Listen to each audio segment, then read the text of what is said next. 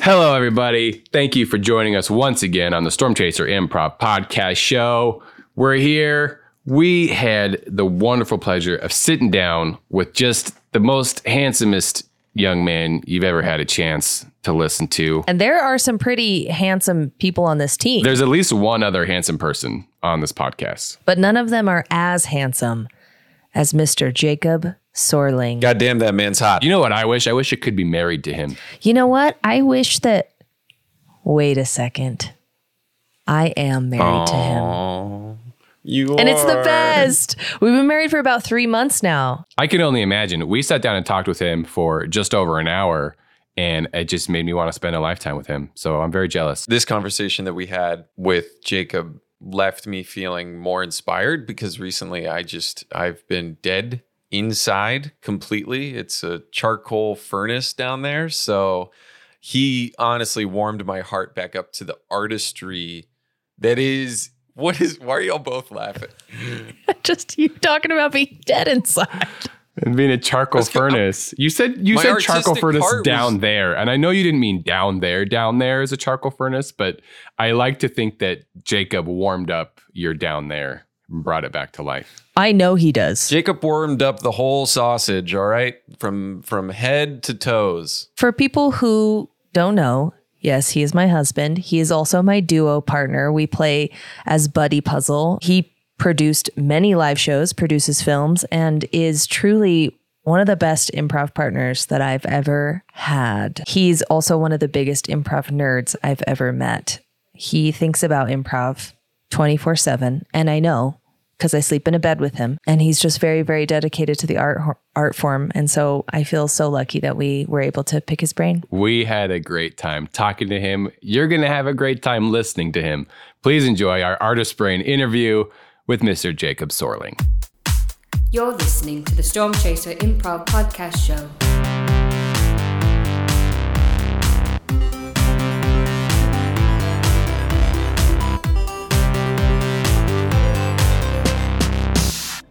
I uh, went to a spin class yesterday and I was wearing the Climax shirt. And I don't know if you guys know, I got an extra small. So it, it really, I really wear it. So I thought this will be fun. I'll go to this spin class that's just like 15 ladies who have never done spin before and me.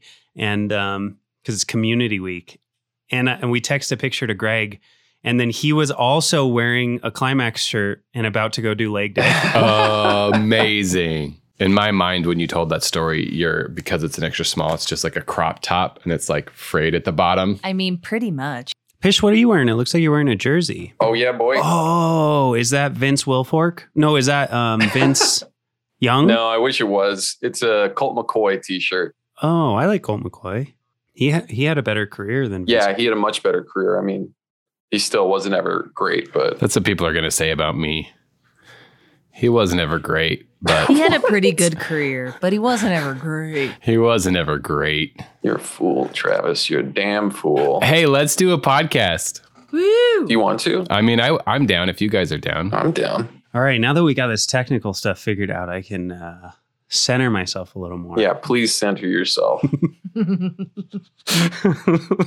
Jacob, we're so excited that you're here on the podcast. We're doing it. We're doing yeah, man. it. Really excited to have you. Thanks, guys. First official guest of season two.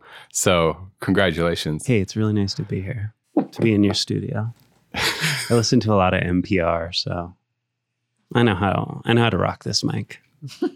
You're rocking it. I'm just in awe. I'm just I'm just sitting here just like mesmerized. So where are y'all recording right now? Y'all are recording from We're recording from Cedar City, Utah at the Utah Shakespeare Festival. Wow, what are y'all doing at the Utah Shakespeare Festival? You know, being in love, acting. yeah, we just got married. On our official marriage license, it says Reverend Guru Andrew Pish. I think That's it's Master Reverend Guru Andrew Pish. That's a legally binding document, and it says that. Hey, when you put in the work that I have to do what I do, it's uh it's an honor and a privilege to be able to sign whatever I can on those legally binding documents. All right, Mr. Sorling. How did you come to improv?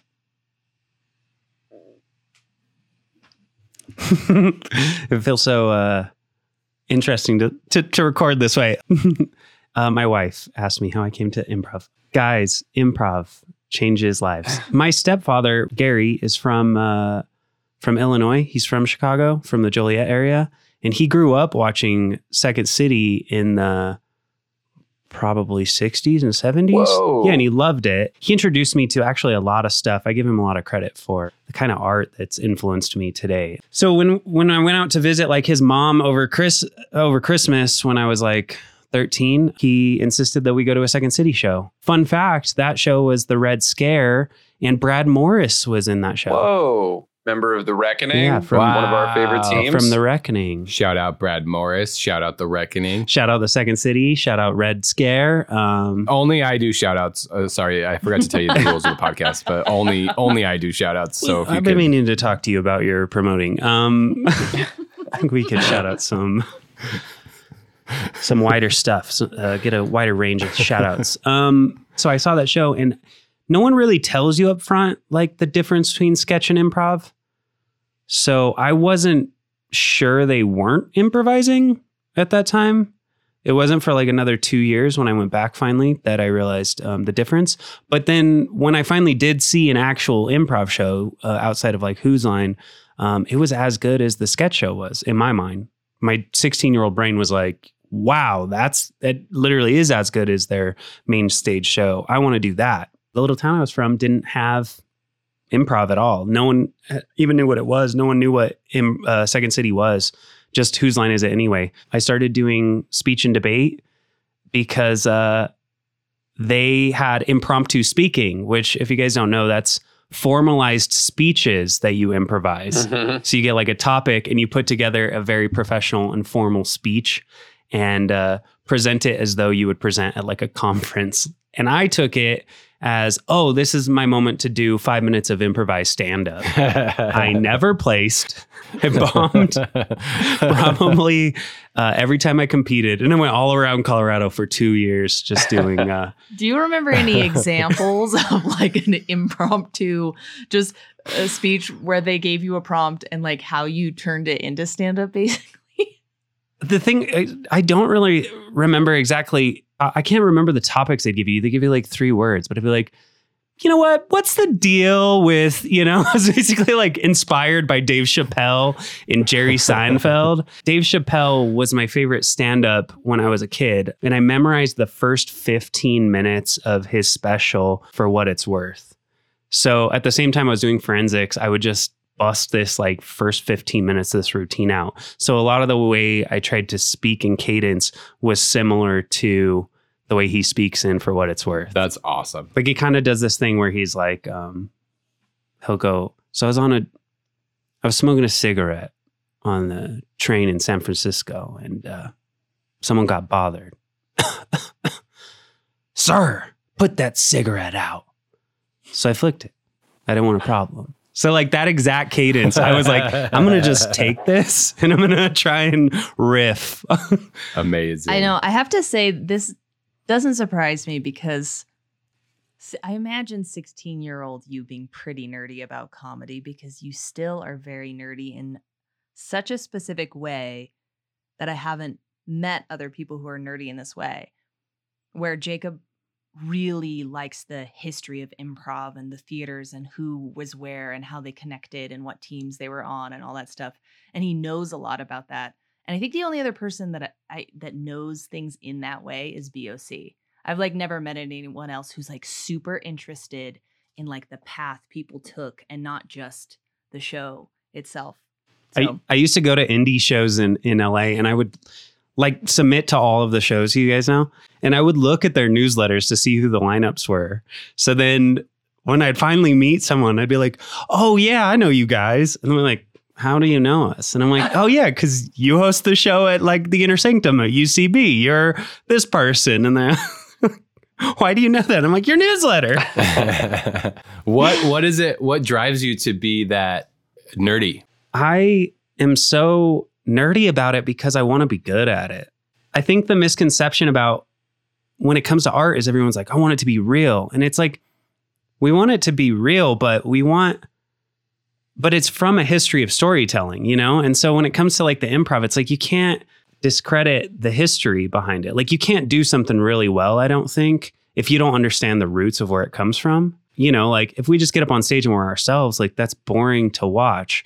And so if you want to be really good at improv, you have to know why improv grew to what it grew to and what it is today in order to like kind of master that.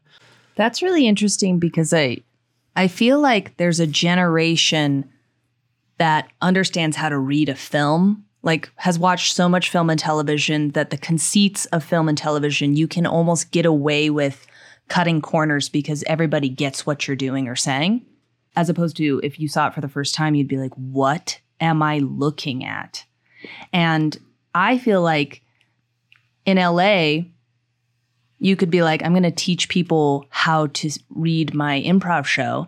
And then the next time they come, they understand my conceits. But what do you do when it's like you're understanding the history, but what do you do when you're doing it for an audience that's never seen long form? And how can you teach them what your show is so they can watch it? I, I personally like, and I'd love to hear what you guys have to think about this, uh, since it's not something I've fully fleshed out in my mind. But I kind of like what like Improvised Shakespeare Company does. They tell you like, you know, up front, this is fully improvised. This is we're going to be doing scenes.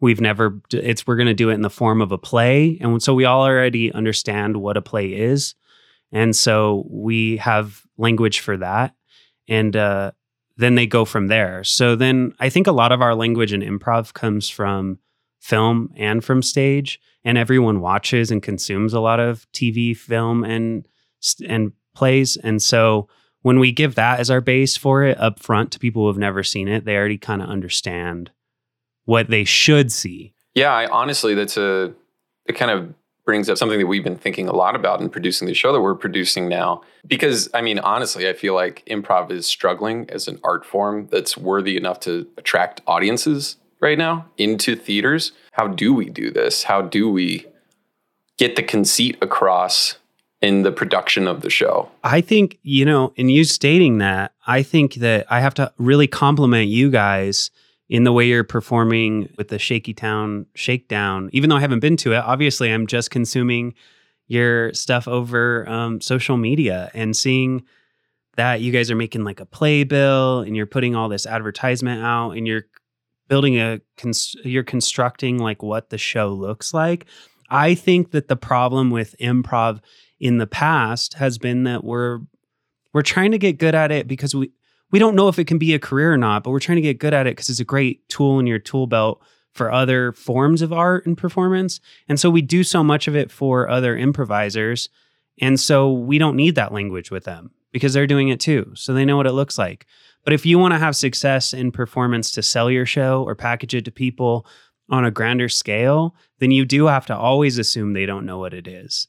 You know, so there there before the pandemic hit, there was kind of a a laziness I always felt in improv when it came to being like, oh, we don't warm up. We don't dress intentionally. We'll show up two minutes before the show. But if you give a shit about what you're putting on the stage, it's it's like honestly pathetic that we're like it becomes this lazy sport where we're like, yeah, I mean that's the whole point. The whole point is that we don't care, that we like don't plan anything, that we're like trying to figure it out in the moment. And right now since we're working in regional theater where it's like they're thinking about the costume design, the set design, who's directing, how they're going to mesh their seasons together and package it as a whole literally a year out. So they're already thinking about next year right now. And then improv is kind of literally the polar opposite. And I don't think that was the point. The point is just like, you don't need all the frills, you know? You don't need a million light cues and crazy costumes. We can put on as good of a connected, energetic exchange and convincing show without all of that stuff. But it doesn't mean you don't do warm ups and you don't try to connect and, and set intentions before you get on stage. Like you should still do all that stuff. Yeah. And that's that's how we package to new people. And you guys are crushing it. Yeah. No, it's very cool. I love everything you just said. Snaps for sure. One of the things that inspired me was this story of this world class violinist. He's like he had just played like Carnegie Hall and tickets were like a thousand dollars a seat, and it was like he like sold out and he's incredible. And then he went and played. He went bu- and busked in the subway, and people just walked right past him. They just didn't pay attention to him at all. And kind of like the moral of that story was that like the packaging matters, like where you're at matters. And so you can be the best performers, the best improvisers in the world, which we are. Sorry, didn't mean to laugh. I was gonna, you know. Uh, would have been weird if you didn't. but the point is that like we're we're not we're just trying to like do ourselves some favors by you know putting some packaging around us that supports the time and effort we put into our craft. Yeah, I I feel like even in the shows that I'm in now, something that I talked about doing comedy in the context of Shakespeare and in the context of this space was that I was like, even something as simple as the lights being too dark will be like, audience is like, "Eh, I can't totally see them. So that, so then it's not funny. Or like e- even the brightness will change whether a moment is funny or not. And I was like, this is crazy how much of a razor's edge comedy can feel like. And in improv, you're you don't you haven't even proofed the razor's edge that you're walking on. So anything you can get from the audience by building around can create that consistency. And I think you guys are doing a great job. I wish I was there. I'm really You know, something I kind of want to dig into, Jacob, is you and Anatasha's relationship because it's something that's so unique and beautiful about your relationship is how y'all geek out on the same stuff. I'm really interested in how do you think that kind of shapes the process of your artistic intuition and drive? Man, I feel like I I get my rocks off in art so much easier by the fact that we're a team and want to work What does together. Get rocks off. you know what I mean? I get my rocks off. Wait, what? Anatasha, don't ask questions you don't want the answers to. okay.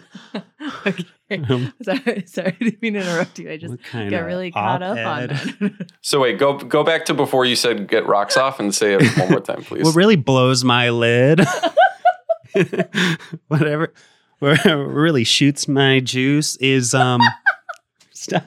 Okay, what really blows my socks is uh the fact that when we, when we're working together, uh, you know, the art and commerce side is kind of hard. Like finding jobs is, is hard, and and when we can work as a team, it like takes away the ego of it. Like if I'm feeling self conscious, I never feel self conscious about Tasha.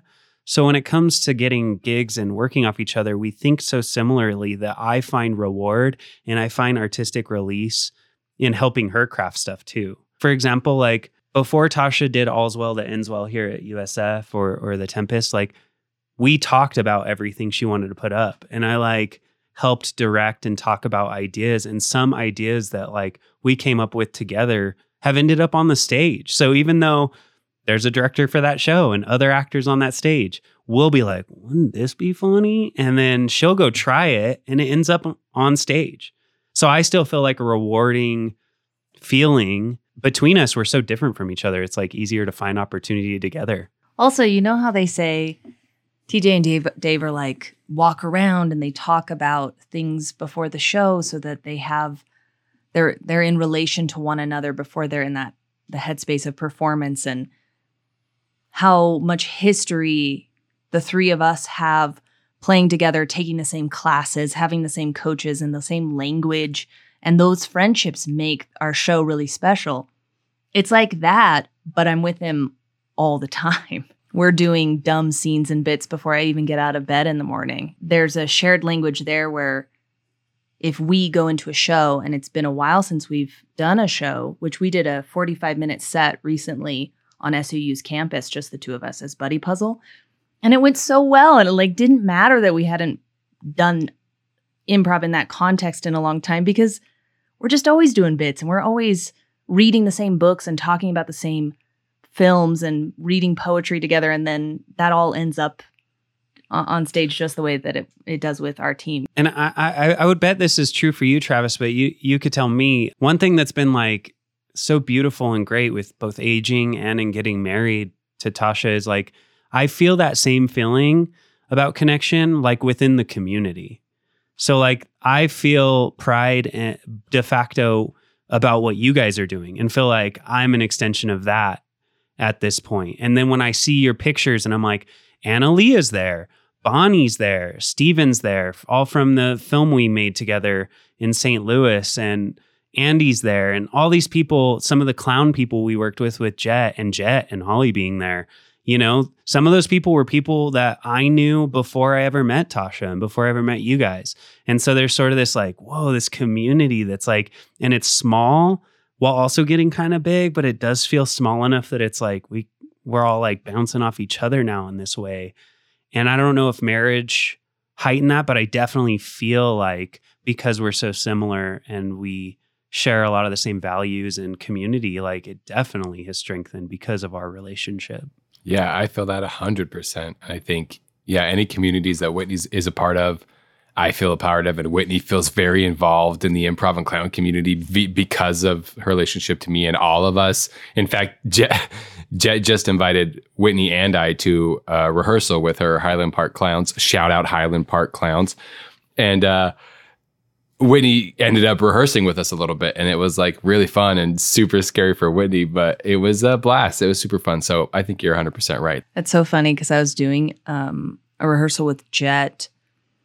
This might have been pre COVID. It's been a while, but I was doing a rehearsal in her living room, just the two of us. And she was like, I just need some more like good actors to play with. And I was like, Yeah, the Coxes. And she was like, Oh my gosh. and I was like, Yeah, you know, you don't you don't often think of Whitney for the improv show, but you probably should think of Whitney for the A improv hundred show, percent. you know, because she's such a good performer and brings this grounded energy that a lot of comedians can't quite touch in the same way. She's so brilliant. When it comes to clowning, where it's all about like your emotion being close to the surface, I mean, Whitney's emotions Yeah. are like right up to the surface in their constant daily life. So it we very simple exercises of just like looking at each other, and Whitney was like electric. it was crazy. Yeah. Yeah. Oh, I can only imagine. Whitney just has tons of presence. So I feel like she can get self conscious thinking, like, oh, but I'm, I'm not funny, but she can't not have presence Uh. and she can't not react. And I'm like, that's all That's improv funny. is. That's improv is listening, absorbing, and reacting. That's it. That's it right there.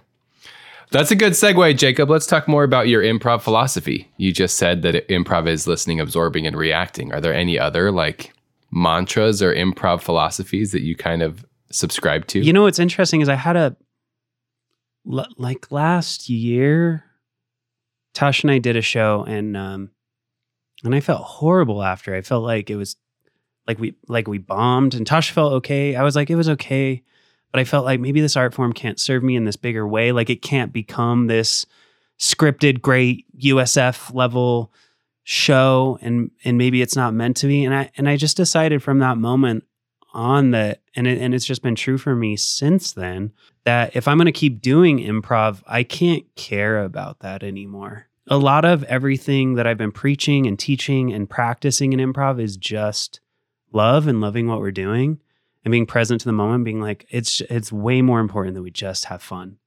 And so I'll set intentions, I'll still do all that work, I'll still read poetry and and do tongue twisters and meditate before a show. But ultimately, it's just been that I'm like, I just want to appreciate the people that are taking the time to try and be present on stage with me and and have fun. I love that. Fish and I just did two shows. The first one we did Carol's Pool House. Shout out Carol's Pool House at the clubhouse. and uh, Upstairs still, or it was downstairs? it is now? downstairs now, and it was a super fun show. And and I don't I mean this as a compliment. I just felt very comfortable at that show. I didn't feel like there was pressure to be good. I didn't feel like you know what I mean. And and then we had this show most recently, the Shaky Town, where we had a sold out audience. Cook County was there. Obviously, Jet and Holly were there. And I just I did. I I I really wanted to be good that night, you know? And then I look back on the two shows my fun level at Carol's Pool House was through the roof. Like I freaking had so much fun in that show. Probably too much fun. I broke like every 30 seconds, but I had a great time. And then the pack show, the Shaky Town show was good. Don't get me wrong. I think we had a great show and it, I was I love playing with Fish. It was a great time. But I definitely was not in flow. You know what I mean? I was not as in that flow that that comes when it's it, it didn't feel as easy. And I think it's exactly what you're saying. Is like all that matters is if we're having a good time Like if we're with each other and we're loving each other and we're loving this art and we're having fun, that's it. I like though that you're like pushing that edge because that feels like a little like chasing the storm in that you guys are inviting our mentors and being like, share an hour, we're gonna crush it. And that will build tension and make you nervous and scared. And so you can't really be in a full state of flow. Man, I used to do Carol's Pool House a long time ago. That show's been around forever. Shout out uh, Carol's Pool House newsletter. Okay. Um, okay. Um, can't- look, can we, can't do shout Tasha, outs, We can- Hold on, side meeting. Get him in line, Yeah, just Tosh. shout outs or Travis gets to do the shout out. Pish and I don't even get to do shout outs, you know. I want to do shout outs so bad. Don't even think about it. You got to chase that storm sometime, Pish. but I used to be nervous of that show, is what I was going to say. Mm. Here's another question I have, Jacob, because this is this goes along with what Travis was saying. I feel like that we had this is terminology that we use. We were wearing producer hats a lot around the show, and there were so many things that we had to make sure were right and set up and check with other people at the theater beforehand. And I mean, it, we got there two hours early, and it felt like we didn't stop doing things and have a chance to start like checking in with each other until maybe 20 minutes before the show. And then 10 minutes before the show, we had to start setting stuff up.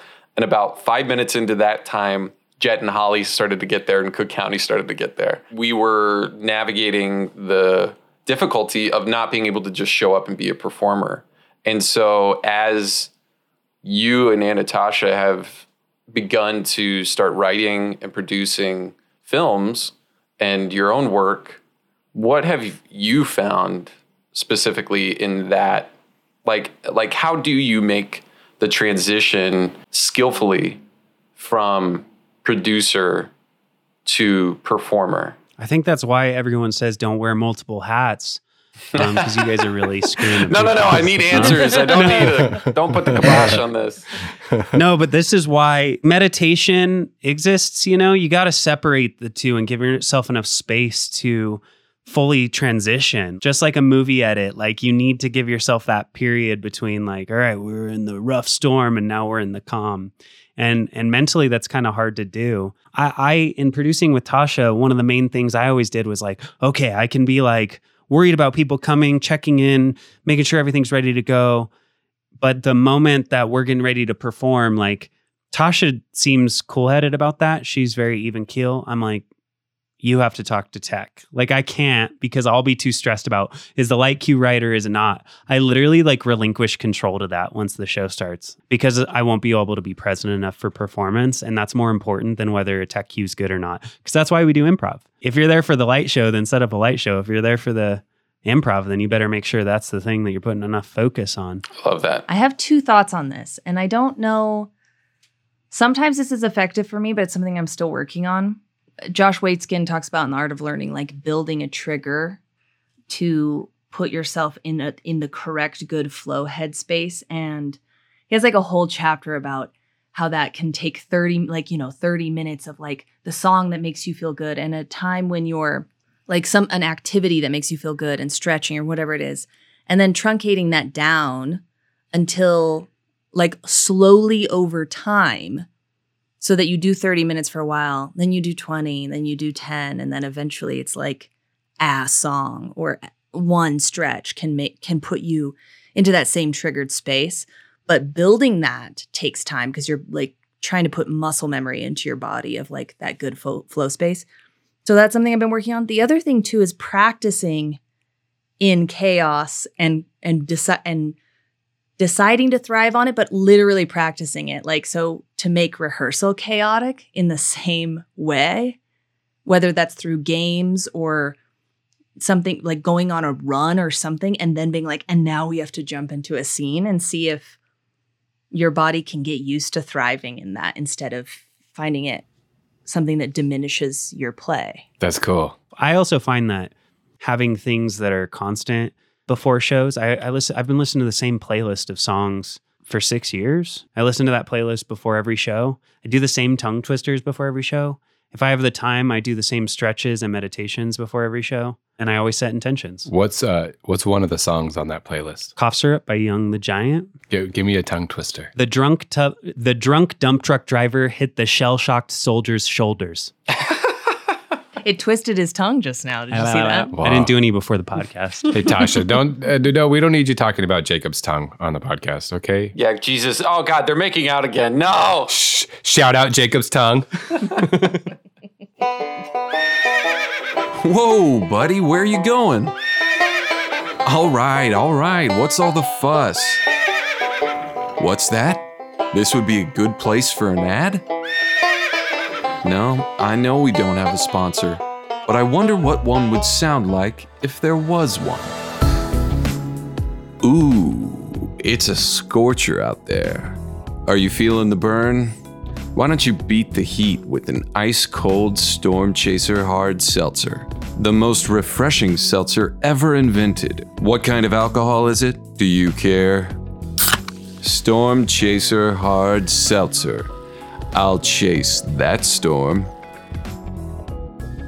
So as as an artist, as a performer, Jacob, what is inspiring you? What has been on your mind recently? Like where are you looking for growth? I- I'm look. This is interesting because I look at all of art as being like growth for life, and it kind of sustains my life. Like if there's any god I prayed to, I think it's the god of theater. Everything I want to do, like in studying the history of improv, it's like I want to get better at that thing, but I also want it to work in my favor for the things outside of the stage. Like kind of everything I build towards putting on the stage is just beneficial towards off the stage. Eating really well, meditating, setting intentions, learning about different cultures and ways of life and people so I can present them on stage are only beneficial to me off stage as well, as beneficial, if not more. You know, we don't make money really from improv, not much. And so, really, it is like a way of life more than it is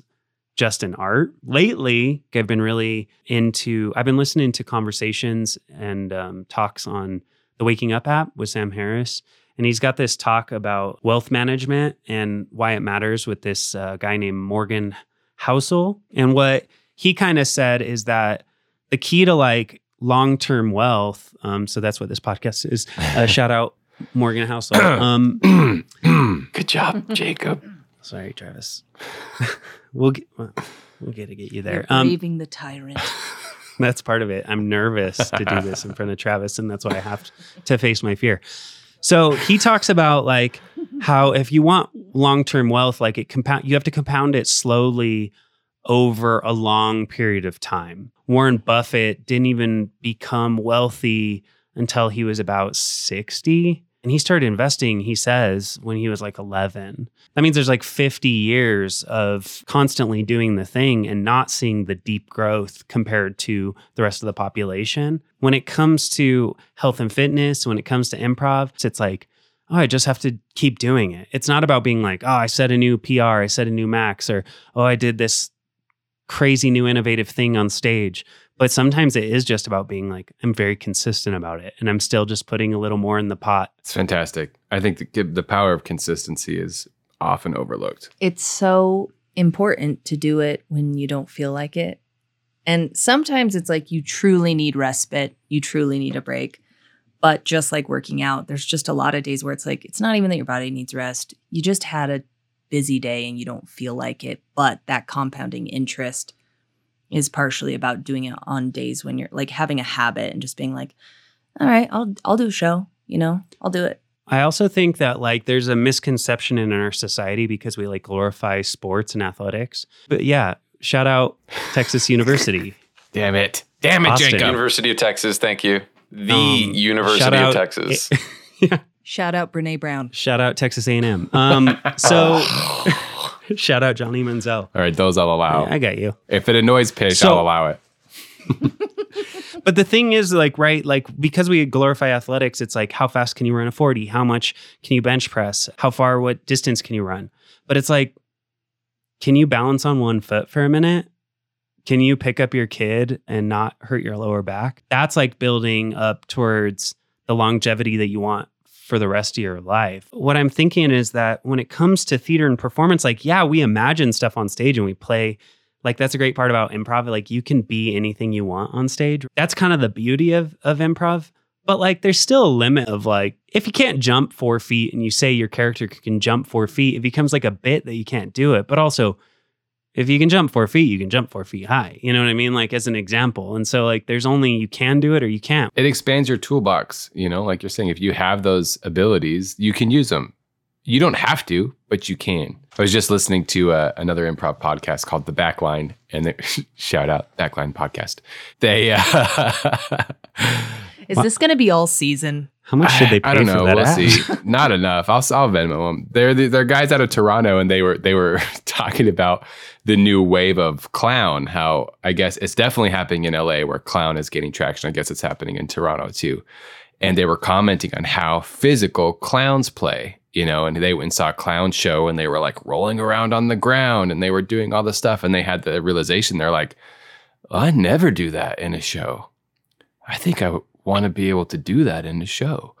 And it's like, yeah, you get you learn those skills, you have those abilities, you treat your body right, and you you just have a wider range of things you can play with. Speaking of clown, Jacob and I sometimes nerdily will just turn on improv shows, even our own. And we turned on the Stormchaser Out of Bounds shows and watched them. And Jacob put it so beautifully.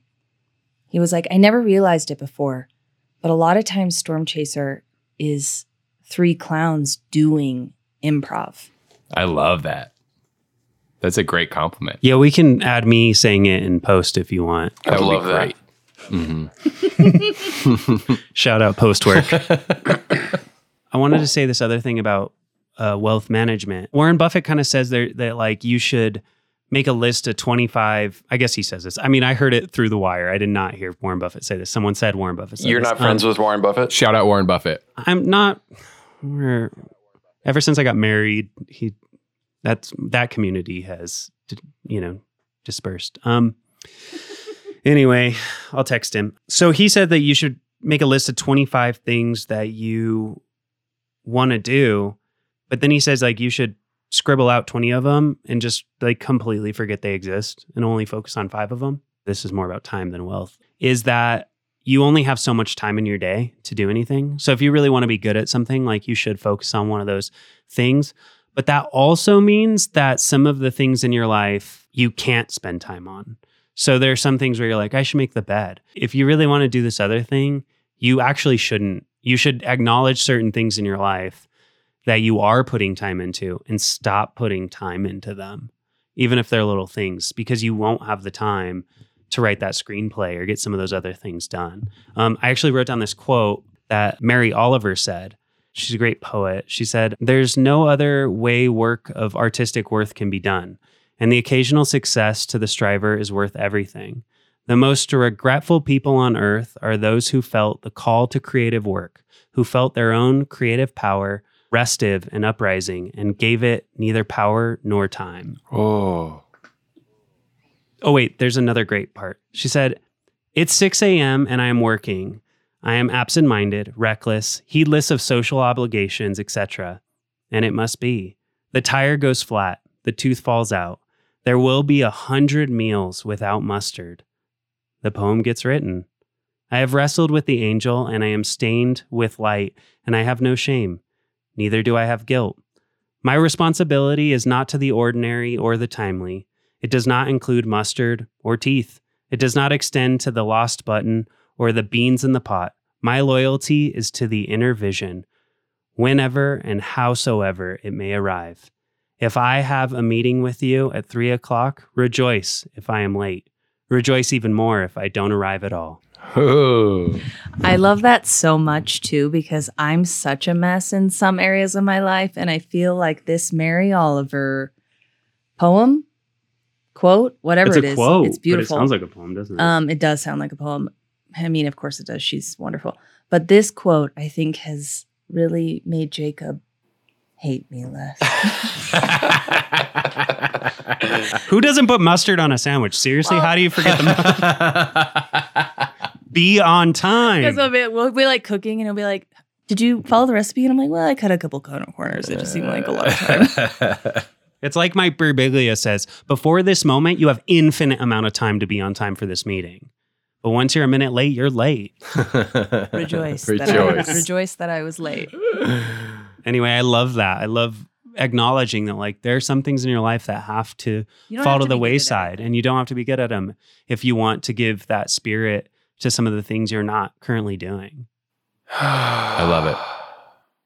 Do you want me to keep going? I can Pish. drop I can drop some more bombs, Pish. Pish, what uh, Poetry makes me too sad. Oh, what did that make you feel, Pish? No, no, no, nothing.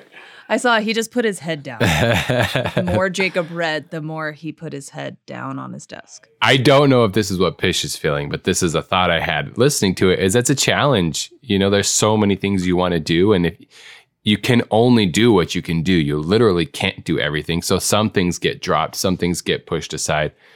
And that's just the way it is, but if you can acknowledge that and grant yourself some grace on those things, it can help you pursue the things you care about without the guilt. Because a lot of times people who are in our boat who are pursuing artistic things, you know, we have to push aside what some people might call responsible choices, responsible things to do.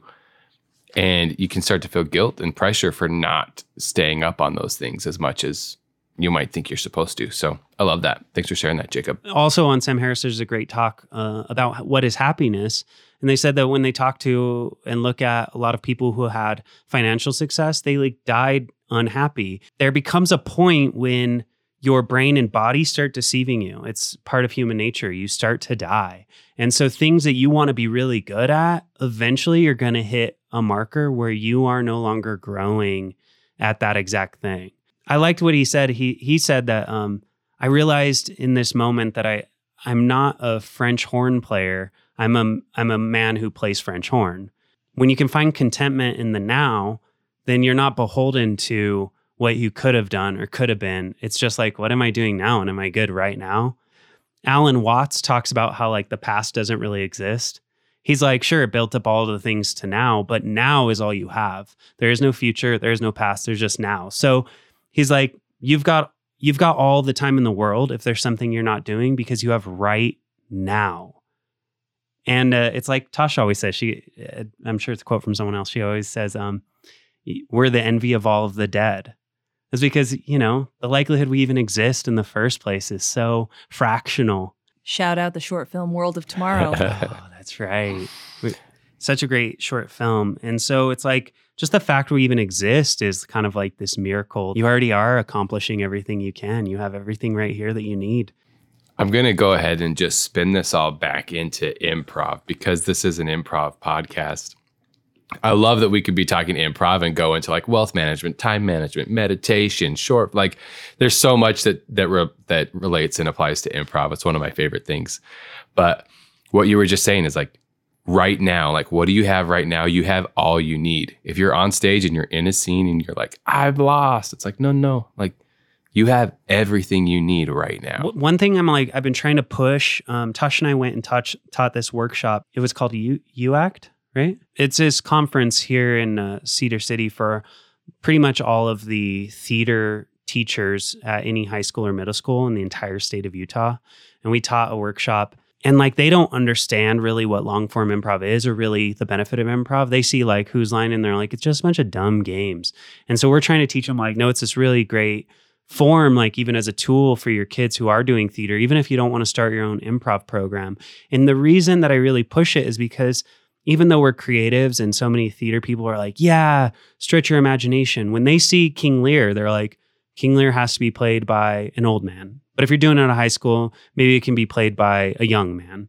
But it still has to be like a male identifying person. The thing that we're trying to push all the time or that i'm trying to push is that i'm like no like you could have a a 10 year old girl pretending she's King Lear one moment, and then the next moment just be a little girl or be a teacher. And it, uh, it can all exist within the same show in the same world. And we get the opportunity to play all of it at once. It doesn't take two months of rehearsal to build up to. It's just like, let's just do it right now. And so you give, it expands our world. And, and, and in another way, another thing that I love in improv that I, I was thinking about recently is that I'm I'm just trying to bring humanity to the stage. I'm just trying to portray real people. And so when people are like, you know, can can you play a woman on stage with with PC culture? Can you play a black person? Can you play whatever? And I'm like, I mean, not a stereotype, no, but if it doesn't serve the scene, you can play anything you want and no one it doesn't even matter unless it comes up in the scene. So you can tell yourself you're all of these things, but unless it needs to be said out loud, it doesn't even matter because you're playing a human and you're trying to bring humanity and empathy to them to to different cultures and groups on stage and in exploring that that's how we do it. But the moment you start playing a stereotype of something, like of course. Jacob and I were talking about this where I'm playing in these two Shakespeare plays roles that are traditionally men. They are male written roles. And I have like people being like, Are you a man? Are you a woman? Are you like what? I don't know. They're concerned about it. And it's interesting because it's like not my first thought. And I realize that the reason that it's not my first thought is because our identity on stage is so fluid. Any label that you think you have on stage can be changed by your partner, by the scene, by the moment, by yourself at any time. And so if you're playing humanity, all those other things are an illusion, like, and those labels can shift and you'll say yes to them and accept them and be them. And so it, it's interesting that I was like, yeah, the, the gender of these characters is just not my first thought. It's like my 20th thought after all these other things. And I think it's because of improv. I really love that. I mean, how many times have all of us been playing a character that we, in our minds, was one thing? And then with just one word of our scene partner, it all changes and we can just let go of that and we realize, oh, all of this stuff, that wasn't important.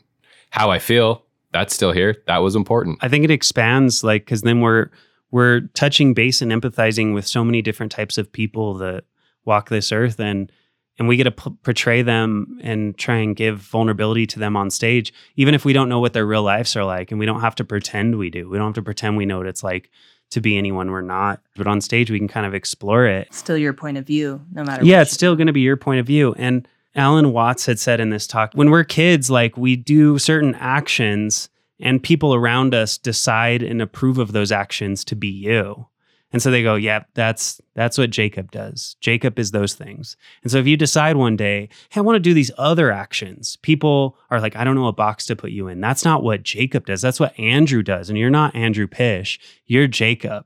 So be jacob. But I think in improv, you can kind of like we build this box and cultivate this incubator in which we're like, hey, I don't know what you are until you tell me when you're on that stage. So you can kind of explore these things of yourself that exist inside of you that are only you, your thoughts and feelings, because that's all you have. But that like are sides that you're like, I don't know what it's like to portray that. I don't know if it's something that resonates with me in my real life. And I think it's shifted so much about my real life. I'm so much softer and kinder as a human being because of improv. Because I'm always like, yeah, what is it like? Let me try it out. Let me see what it's like to bring humanity to that. This is sparking some insight in me. And God, I love talking to you, Jacob. And I feel like this is a normal conversation that you might have with a Jacob Sorling in your life. And I feel like uh, it's a part of reason that I feel so lucky to be in your life. But uh, I've felt stiff for a long time, probably longer than I would like to admit in improv. I was going through things and I was struggling. And the way I was working to struggle to get out of that struggle was to like really decide the kind of person that I wanted to be in my life. And to realize that I hadn't put a lot of thought towards that before. I was just kind of living on autopilot, so to speak. In doing that, I've kind of calcified this like story of myself. And I found myself sometimes less comfortable to, I don't know, play outside the lines. Like Travis tried to pimp me into having an Irish accent in the show. And I was like, well, let's pump the brakes on that. Literally says, no, don't argue with me. Let's go. You're so right, though. I mean, there are so many parts of all of us that are multifaceted, and improv really does give you the place to play and have those parts come out. And I think when I was a baby improviser, there was a freshness to the qualities that I was playing that now maybe have become a little stale. So it's exciting to maybe find a new direction of growth, you know, and just start to start to build the awareness of where that might be. Yeah, that's beautiful. I also think that the way you're perceived by people is so different than how you see yourself. You know, I remember we had this great talk. It was so beautiful. You were talking about how wonderful your grandfather was, all the qualities about him. And and Tasha and I were so invested in the way you were talking about your grandfather. You were like, he he could just bring people in and connect with them and hold their attention. And the whole time we were locked on attention with you. And and everything you were saying, it was like, oh, what's he gonna say next? I'm so here with you. I'm so present with you. And realizing like, you're doing all those things, man. Like you didn't see that like you're worried about not being as good as your grandfather and like you are your grandfather. And I love that. So, how much can you bench press? Look, 240 pounds, I think. Jesus. Damn. Every time Pish tries to cut the tension with a bench press joke. Classic Pish. Well, Jacob, man, I, I feel like we could talk to you all night. I've got a lot more to say still. I got a list of things. Oh, go ahead. Go ahead. Go ahead. Just- Shout out the list. Shout out your the list. Just Okay. read it. Just go Okay, ahead and read let it. me shout out my list. I'm just going to read out the list. So you guys prompted me. You said you want to pull inspiration from improv. Yeah. So okay. Right? So let me let me let me prep that question a little bit because what what inspired that question? We're we're still going. I I'm really interested in this idea of like getting inspiration for improv shows from other sources. A specific example I can think of. Uh, I was watching the show Peacemaker on HBO with John Cena. Shout out John Cena. They opened that show with a ridiculous dance. John Cena, super jacked buff superhero, and the entire cast of the show come out and they do this dance. It's so dumb. And I was like, we should start an improv show like this. This is amazing. And so and so we, now we do. Now Pish and I start our improv shows with like the dumbest dance you've ever seen. And I freaking love it. So yeah, do you have any sources from the outside world that you feel like you could pull into improv? I'm like blown away by how well old films work. If you just watch an old movie, oh my gosh, it's the perfect fodder for improv. And um, I hope this isn't like a trade secret of Cook County's, but a lot of what they said in, in their workshops is they were like, we're just doing Laurel and Hardy. We look at exactly how their patterns work and we replicate them on stage. And I find that maybe I'm not trying to do comedy because I like watching dramas. There's a movie called Whatever Happened to Baby Jane. It won the Academy Award. Yeah, there was a, a whole year where we would watch a scene from Whatever Happened to Baby Jane before every jigsaw show, before every buddy, buddy puzzle show. We would watch the scene because we were like, they're going one line at a time. They're dropping huge bombs of like information every single time. They're emotionally reacting. There's ma. They like break and contract space. Like everything about it, I was like, this is the best improv scene ever. And out of the context of the movie, without everything surrounding it, is so funny. Like if you've never seen it and they drop these huge bombs, it seems insane, which is makes I think a really big buddy puzzle thing is like we like heightening the stakes to the point of insanity. It's so ironic to me because I don't think I've ever seen a short form group or an improv group do film noir and not do this thing where they like turn to the camera and they're like, or to the audience and they're like, Jim wants me to sit down, but I don't want to sit down. I guess I'll sit down. And then they, you know, they're like aware of the audience. But if you watch a real film noir, which that's in some film noirs, but actual film noirs got this like air about them that isn't addressing the audience all the time. Like not every movie does. Earlier today, actually, I was watching this movie called The Killers. It's a movie from 19, I want to say 1940. It starts out with them immediately walking into a diner and no one says anything. They just sit down and he's like, What can I get you? And they're like, Oh, what can you get me? I'll take two eggs and where's Pete? You know, and he's like, Pete, how do you know about Pete? And then there's like space. And like the thing that they do, the thing they do in these old movies is they give tons of air, but they're also just filling exposition. So movies now, Marvel movies are like show don't tell. We're just gonna watch the two monsters fight. Back in the day, it was like, no, we, we need to know why these guys are in there, and they're gonna tell us why they're in here in this whole scene. So we're touching our world and we're making them breakfast, but at the same time, they're just spilling the whole beans on where's this where is this Pete guy? When's he showing up? It's it's fantastic. It's a great initiation. I would love a scene where a guy goes, I'll take two eggs and where's Pete? It's like wherever the scene goes next from there, I'm all in. I love that. Exactly. And I think like when you watch like Quentin Tarantino movies, I'm like, Quentin Tarantino's basically just making fan fiction of film. Like he's like paying tribute to these old westerns or to old Hollywood movies or to film noir or to Bruce s- Lee. Bruce Lee, samurai martial art films, gung fu. So we can just do the same. You just take these moments because we do understand what film is. And you're like, you know what? Today we're going to do the And next week we'll do uh, whatever happened to Baby Jane. And you don't need to memorize their lines. You just take the essence of that character. This is kind of what they were, how they were talking, the pace they were speaking at, and like, let's try that out today. That's something that Jacob and I do a lot is that we'll watch something or we'll see that even more than a movie, we'll see something in real life and I'll be like, that was the best best improv I've ever seen. because it'll be like somebody being so I'm like, there's such a character. I'm so engaged with him, And it and because it's life, it's like even weirder than anything you would do on stage. And I'm always like, that's the best improv ever. Yeah, I'll say like if you guys know uh Who's Afraid of Virginia Woolf, the Edward Albee play, I'm like I'm pretty convinced that whole play is just two characters improvising. That's the whole thing. They just imp- it's a couple that improvises with each other. Hmm. Yeah.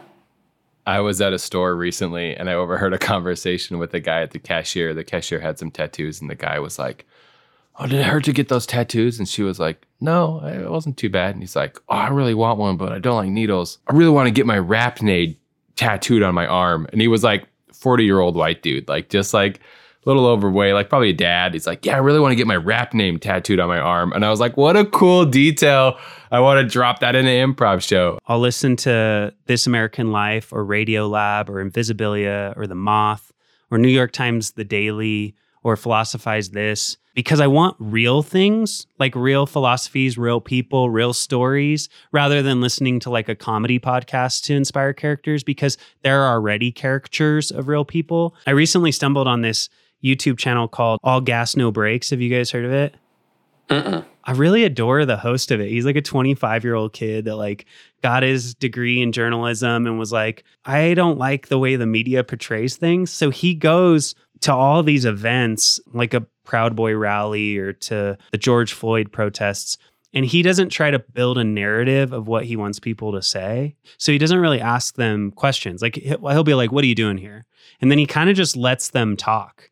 And what I like about it is that it it both gives humanity to people, but it also shows like how crazy and ridiculous people are once you just like kind of give them a chance to talk. And what I like about this guy specifically is he's like, I don't want fake people. So like he went to the Sturgis motorcycle rally and someone like had a pink wig on and they were like playing this character of Mama Bear or something. And he was like, they're already there like playing a character. Like I want a real person.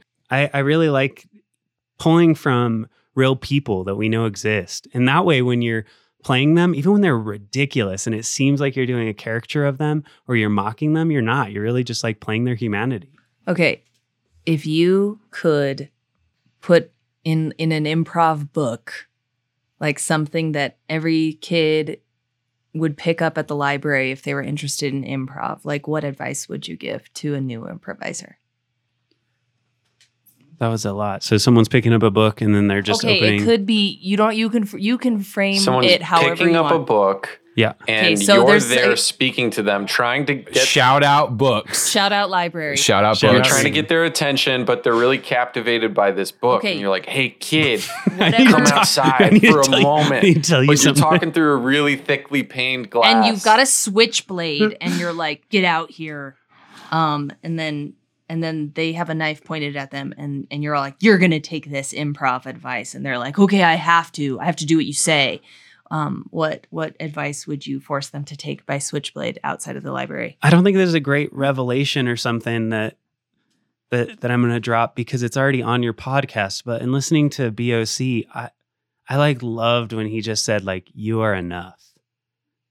That's like the thing, the principle in improv that I love. Yeah, go go figure out a workout routine, eat healthy. Like those are things for longevity and to to really like live in your body and appreciate yourself and grow. But if you're not, like hey man, you're already good enough for this art form. That's what's great. You don't have to get in shape like Chris Pratt or Chris Evans to be in a Marvel movie to get on our stage. You can just get on our stage. Are they in the same shape?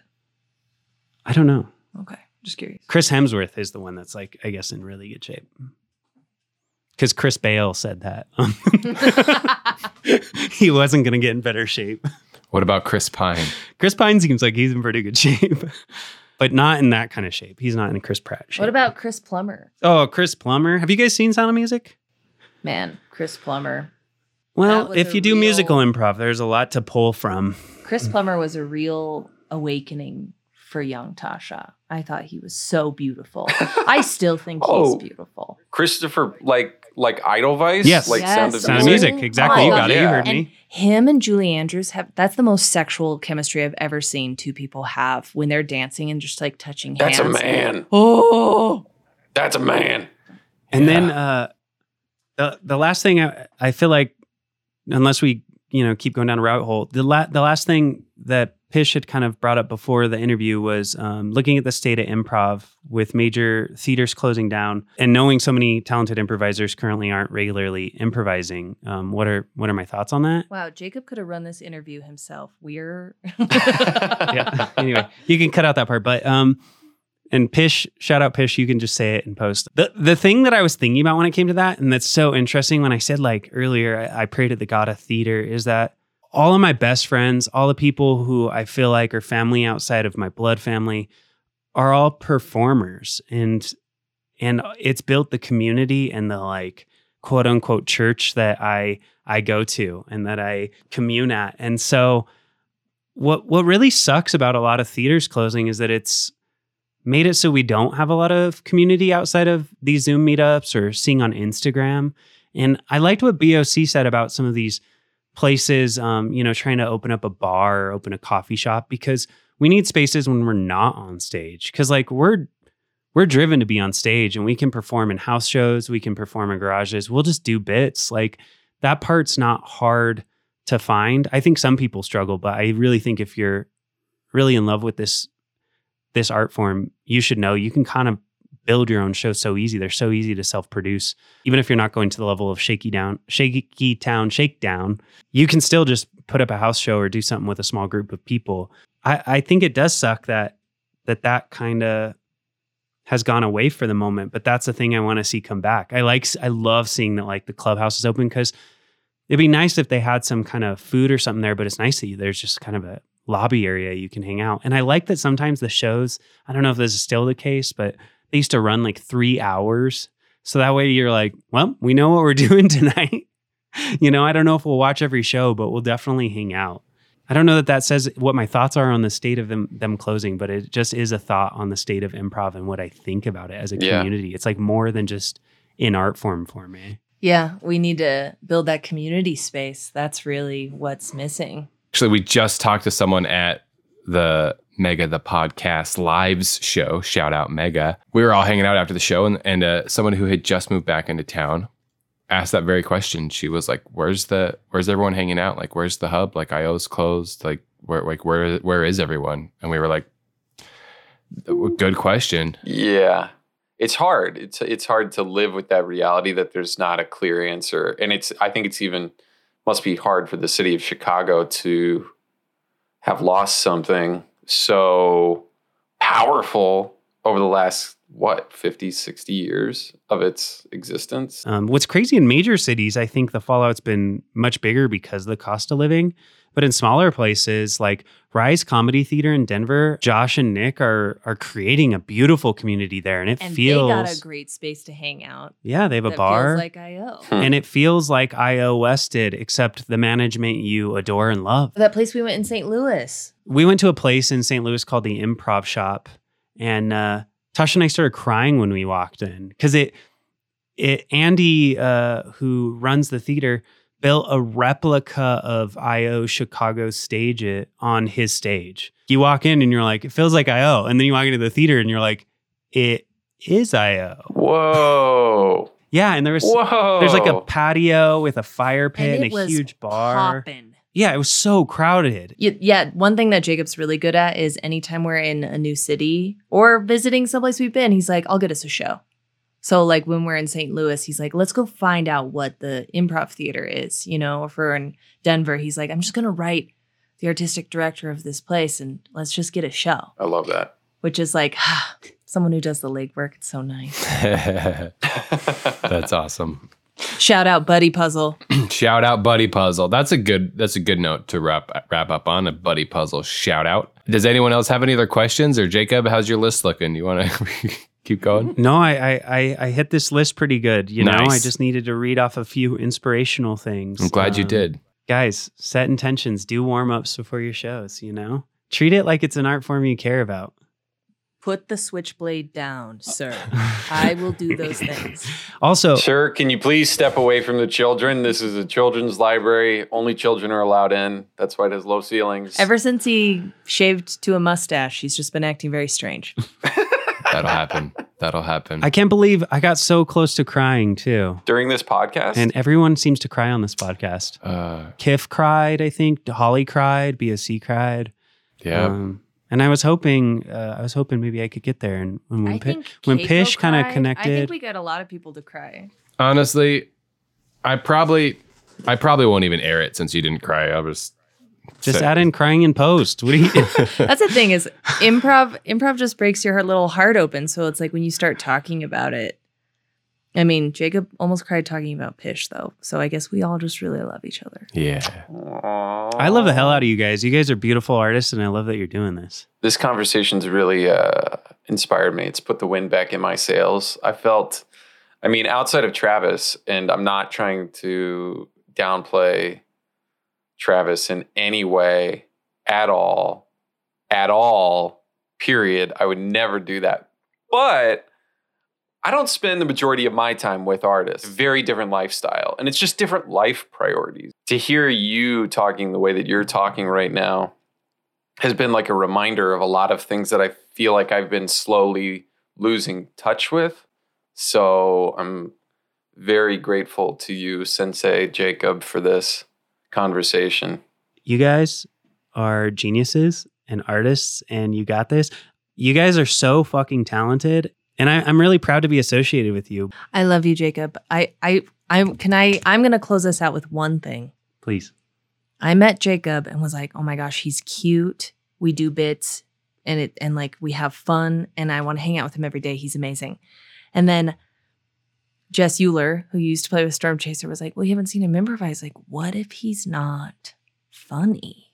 Like, what are you going to do? And I was like, Oh my gosh. So I went and saw him and Josh Dickinson do their duo, Sordick, at the clubhouse downstairs. And I remember texting Stormchaser like right after their set was over. And I was like, oh my gosh, he's funny. Thank fuck. He is so funny. And they had this incredible set where Josh played this mailman who came in and Jacob was playing this like older housewife who was like a cougar to this young mailman. But he was so grounded and played it with such integrity and not as a caricature, but with so much humanity. And it was so funny. And I just feel privileged that he's a part of my improv journey and I and he he's made me such a better artist and actor and improviser. And I'm so happy that I'm married to him. So thanks for being here. Also, c- because Holly read a poem, can I read a poem? Let's just talk Absolutely. all night. Okay. Okay, I'm Take gonna read us this home, poem please. because this is what I like. This is what I like to um because of Holly, I really like to read poetry to to students when I'm teaching them now, and I really like to read poetry before shows. This is called The Laughing Heart by Charles Bukowski. Your life is your life. Don't let it be clubbed into dank submission. Be on the watch. There are ways out. There's light somewhere. It may not be much light, but it beats the darkness. Be on the watch. The gods will offer you chances. Know them. Take them. You can't beat death, but you can beat death in life sometimes. And the more often you learn to do it, the more light there will be. Your life is your life. Know it while you have it. You are marvelous. The gods wait to delight in you. Thank you for listening to another episode of the Stormchaser Improv Podcast Show. You can find us on all of the socials. That's right, the social media programs. We're on Instagram and TikTok at Stormchaser Improv. We've also got videos on YouTube. Just search for us at Stormchaser Improv. We've got shows. We've also got clips from our podcast. And you can find all the other links that we have to get tickets to our shows and find other projects that we're working on at the link in our bio on Instagram. And of course, my friends, if you enjoyed this podcast, push all the buttons, share it, like it, subscribe to it. And if you're listening on iTunes, give us a little five star review. That would be fantastic. This is my friend, Travis Lincoln Cox. This is my friend, Andrew Pish. And this is my friend, Anatasha Blakely. Thank you so much for listening. See y'all again soon. Thank you for listening to the Stormchaser Improv Podcast Show.